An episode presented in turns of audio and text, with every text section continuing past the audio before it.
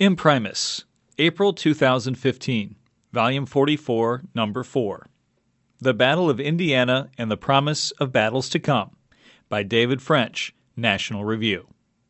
David French is a writer for National Review and National Review Online.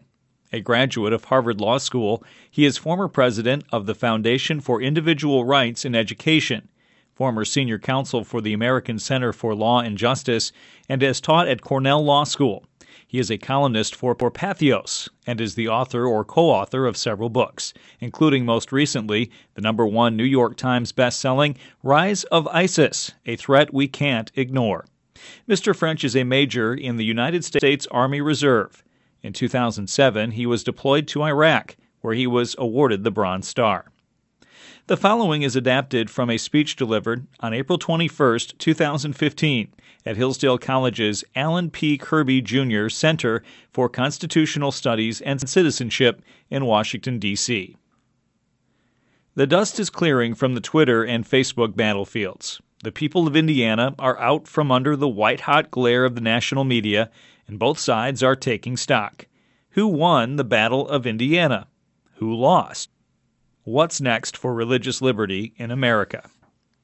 While conservative pessimists look at Indiana, watched its politicians immediately compromise, and saw defeat, a closer look shows something else a cultural stalemate. Nobody truly won in Indiana. From the grassroots to the intellectual elite, conservatives are girding themselves for the long war, and a long war it will be. Four truths are emerging. First, the battle is not between gay rights and religious liberty, although religious liberty is certainly at stake, but between the sexual revolution and Christianity itself.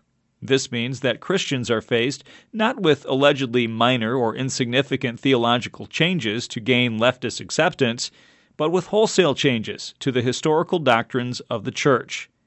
Second, not a single Orthodox denomination is making or even contemplating such changes. This means that tens of millions of Americans will remain, indefinitely, opposed to the continued expansion of the sexual revolution. Third, rather than going quietly, cultural conservatism is showing increasing strength at the grassroots, opposing leftist campaigns at the ground level, bypassing politics to support those most embattled by radical hate campaigns. And fourth, the conservative grassroots and conservative public intellectuals are united from Ross Douthat at his lonely perch at the New York Times to the pages of National Review and the Weekly Standard, from First Things to the Ethics and Religious Liberty Commission of the Southern Baptist Convention. There's no wavering among America's most influential conservative writers and thinkers. In short, if the cultural left is hoping to dominate the culture and feels strong in its coastal bastions, it is overreaching, extending beyond the limits of its power. It is exposing itself to embarrassing cultural defeats and succeeding mainly in hardening conservative resolve. In the fight over religious freedom, the left will not prevail. First, a bit of history. The Battle of Indiana began when Indiana's legislature passed a version of the Religious Freedom Restoration Act, an act that provided, simply enough, that any state action that substantially burdens religious exercise is lawful only if it is the least restrictive means of furthering a compelling governmental interest. In other words, as Tim Carney of the Washington Examiner recently tweeted, when you can, you should avoid compelling people to act against their consciences. This legal standard was common enough. In fact, it's the same general legal standard in the federal RFRA and in similar RFRAs in 19 other states. There were, however, two differences from the norm. First, the statute explicitly allowed for profit businesses to assert religious liberty rights, something the Supreme Court allowed Hobby Lobby to do in its challenge under the federal RFRA to the Obamacare contraception mandate. Second, the statute allowed a religious individual to utilize RFRA in defense against a lawsuit brought by a private party. In other words, if a person believed that his religious liberty could be substantially burdened by a court order resulting from private litigation, that person could assert that the court order would be lawful only if it met the RFRA test. Neither provision is particularly groundbreaking. The Supreme Court allowed Hobby Lobby and other closely held private, for profit corporations to assert RFRA claims Additionally, multiple federal circuits provide for the use of federal RFRA as a defense against a private right of action. Moreover, RFRA and the compelling interest standard more broadly have long existed in American law. The compelling interest standard was not something invented by Congress when it passed RFRA in 1993.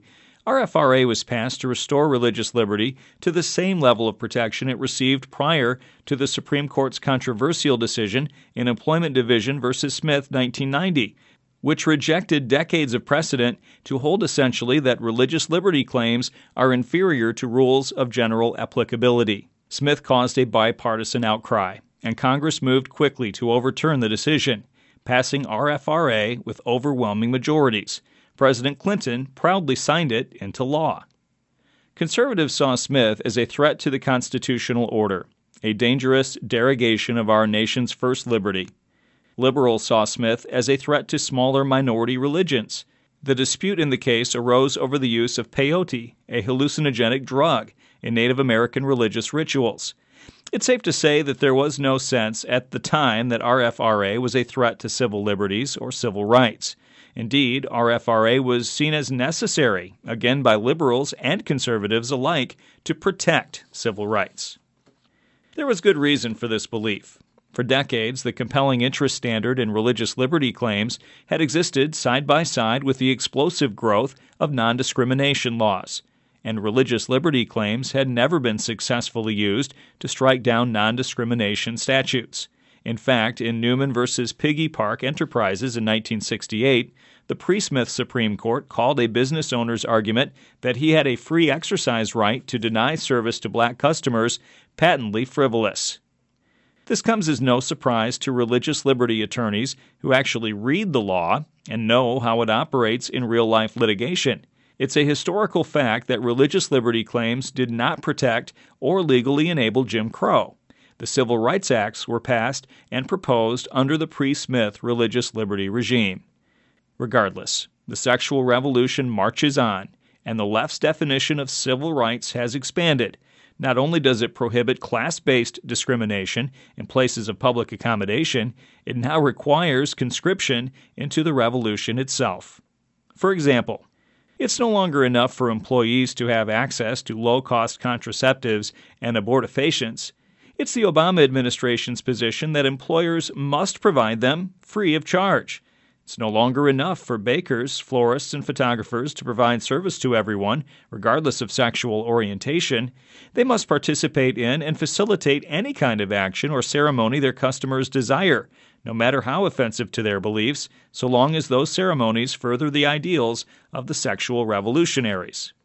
So, when Indiana passed its RFRA, the bipartisan consensus of years past was gone, long gone. The mainstream media exploded Twitter exploded.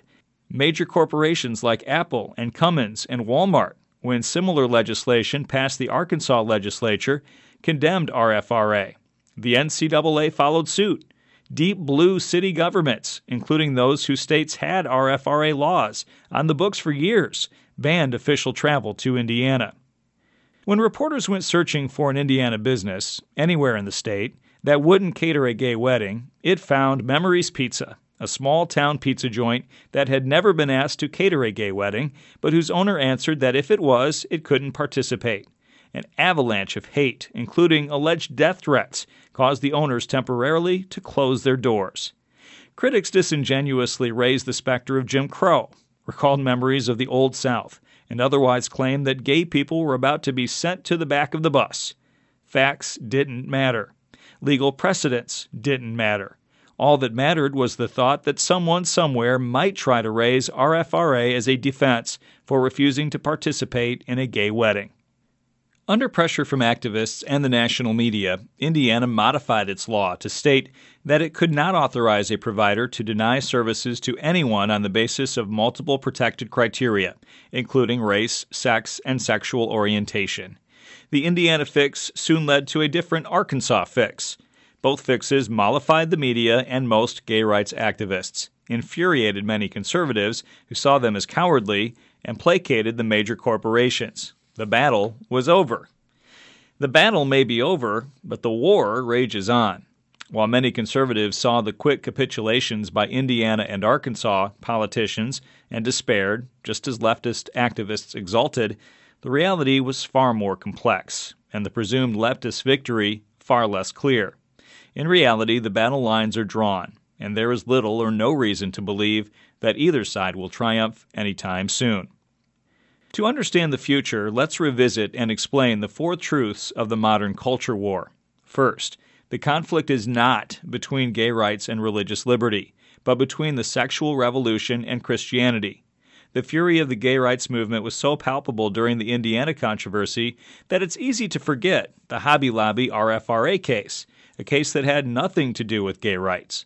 Abortion battles continue to rage, sometimes with an intensity that matches or exceeds the arguments over gay marriage.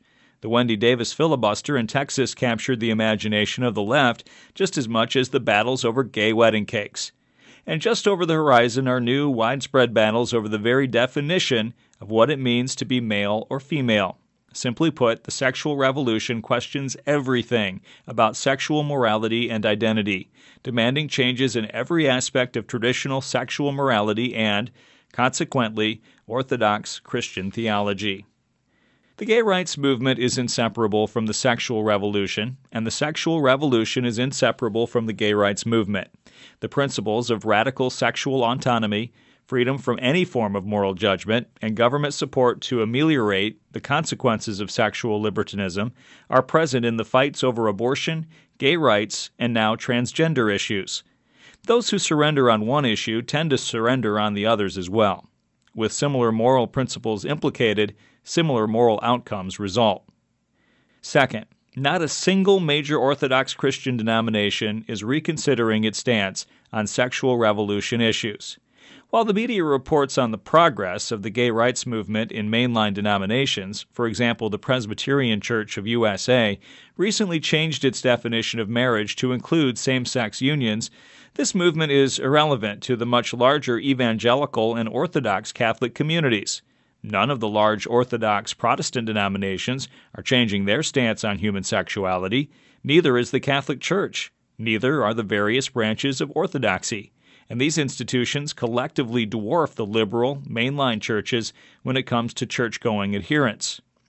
Given this reality, the rapid advances of the gay rights movement and its allied sexual revolutionaries, coming as they do largely from liberal and less church going segments of the population, will soon stagnate as they face the challenge of persuading tens of millions of Bible believing Americans that there's nothing wrong with same sex marriage.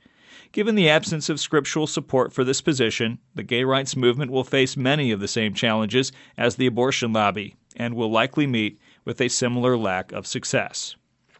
Browbeating Christians into submission is not a new tactic, and it is a tactic that has largely failed in the abortion arena. Despite the existence of legal doctrines that are dramatically skewed against the pro life movement, yet the pro life movement is as strong as it has ever been and political outcomes are finally starting to reflect that strength, with jurisdiction after jurisdiction passing ever stronger pro life laws. Third, the religious liberty movement is showing increasing, not decreasing, cultural strength. While it's easy to grow discouraged in the face of events like Brendan Eich's departure from Mozilla, the wave of threats directed at vendors like Memories Pizza, Republican politicians' continued timidity on culture war issues, and the climate of intolerance that exists on campuses and in the mainstream media, the left's prominent failures are starting to outnumber its recent successes. Consider the following. Cultural conservatives answered the left's attempted Chick fil A boycott with a boycott that swamped stores nationwide even causing some to run out of food for customers eager to show their support for a beloved restaurant owned by people who share their moral principles. Leftist pressure against Hobby Lobby failed. Customers were either supportive of the owners or indifferent to politics, and boycotts had no effect on Hobby Lobby's bottom line or its willingness to fight. Not only did Hobby Lobby win its Supreme Court case, its owners are set to open a massive new museum of the Bible near the National Mall. Efforts to drive Phil Robertson of Duck Dynasty fame off the air after controversial comments on sexual morality failed, giving cultural conservatives a victory in a medium, cable television, seen as almost uniformly hostile to Orthodox Christianity. While Robertson has remained a polarizing figure, and often says things that make many of his supporters uncomfortable, there has been no serious repeat effort to remove him from the air. In Houston, leftist government officials were forced to backtrack within days after issuing subpoenas requiring area pastors to turn over the contents of their sermons and other communications. The public outcry was so swift and so great that the city capitulated even before a judge could rule on motions to quash. Even in Indiana, as Republican politicians quickly caved to corporate and media pressure, the grassroots response in support of Memories Pizza soon swamped the left a GoFundMe account set up to support the owners raised more than $800,000 in small donations in a matter of days, including $200,000 in one day, putting the pizza restaurant in a far superior financial position than it had enjoyed before the controversy. The message was clear. Cultural conservatives are not, in fact, culturally isolated, but rather have the support of millions of Americans who oppose leftist bullying. While the left has proven adept at using social media, so have cultural conservatives. And now, when the left overreaches, attempting to drive Christians out of work, there is often an opposite and greater reaction. Fourth, conservative public intellectuals are holding firm in defense of life and religious freedom. Throughout the Battle of Indiana, there was striking unity among leading conservative thinkers. The consensus was clear, even among those who support gay marriage. The left had become liberal and dangerous. A pluralistic nation must have room for cultural dissenters, and the desire to shame and blacklist individuals and destroy businesses had to be opposed, and opposed vigorously. In fact, one was more likely to read about discomfort on the left at some of the mob tactics than about the discomfort among conservatives at the defense of religious liberty. This unanimity left Republican politicians relatively isolated in the familiar position of abandoning their culturally conservative constituents to do the bidding of their corporate supporters. Yet, even this is likely to change. Most politicians are cultural followers, not cultural leaders. And if the base and the intellectual core of the conservative movement remain relatively united, Republican politicians will eventually bend. Once again, the abortion example is instructive. The pro life movement has been gathering strength for more than a generation, but it is only in recent years that politicians have taken truly meaningful action. The pro abortion Guttmacher Institute estimates that there were more pro life bills passed in the last three years than in the previous decade. The combination of high stakes, with the sexual revolution confronting Christianity itself, and the continued resolve of Christian churches, church members, and conservative public intellectuals means that the Battle of Indiana is not only indecisive in the larger struggle, it will soon be forgotten as new battles inevitably erupt. These battles will stop only if Christians abandon their historic faith on a truly national scale, or if the left decides that it is content to live and let live, to work, attend school, and share the public square with people who express moral disagreement and who work actively to promote a cultural return to traditional morality. For the time being, however, neither side looks ready to yield. So conservatives should be prepared for more.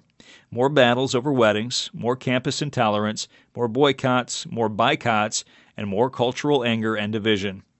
To be sure, this is not the future that anyone desires, but for Christians, it is a far better future than one of isolation, censorship, and marginalization.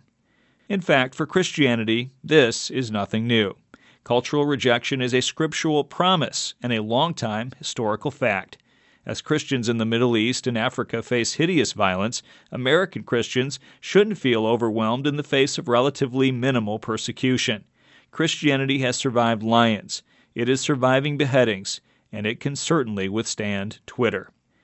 When it comes to the core of their faith, millions of Christians will echo, by word and deed, the words of Martin Luther Here we stand, we can do no other.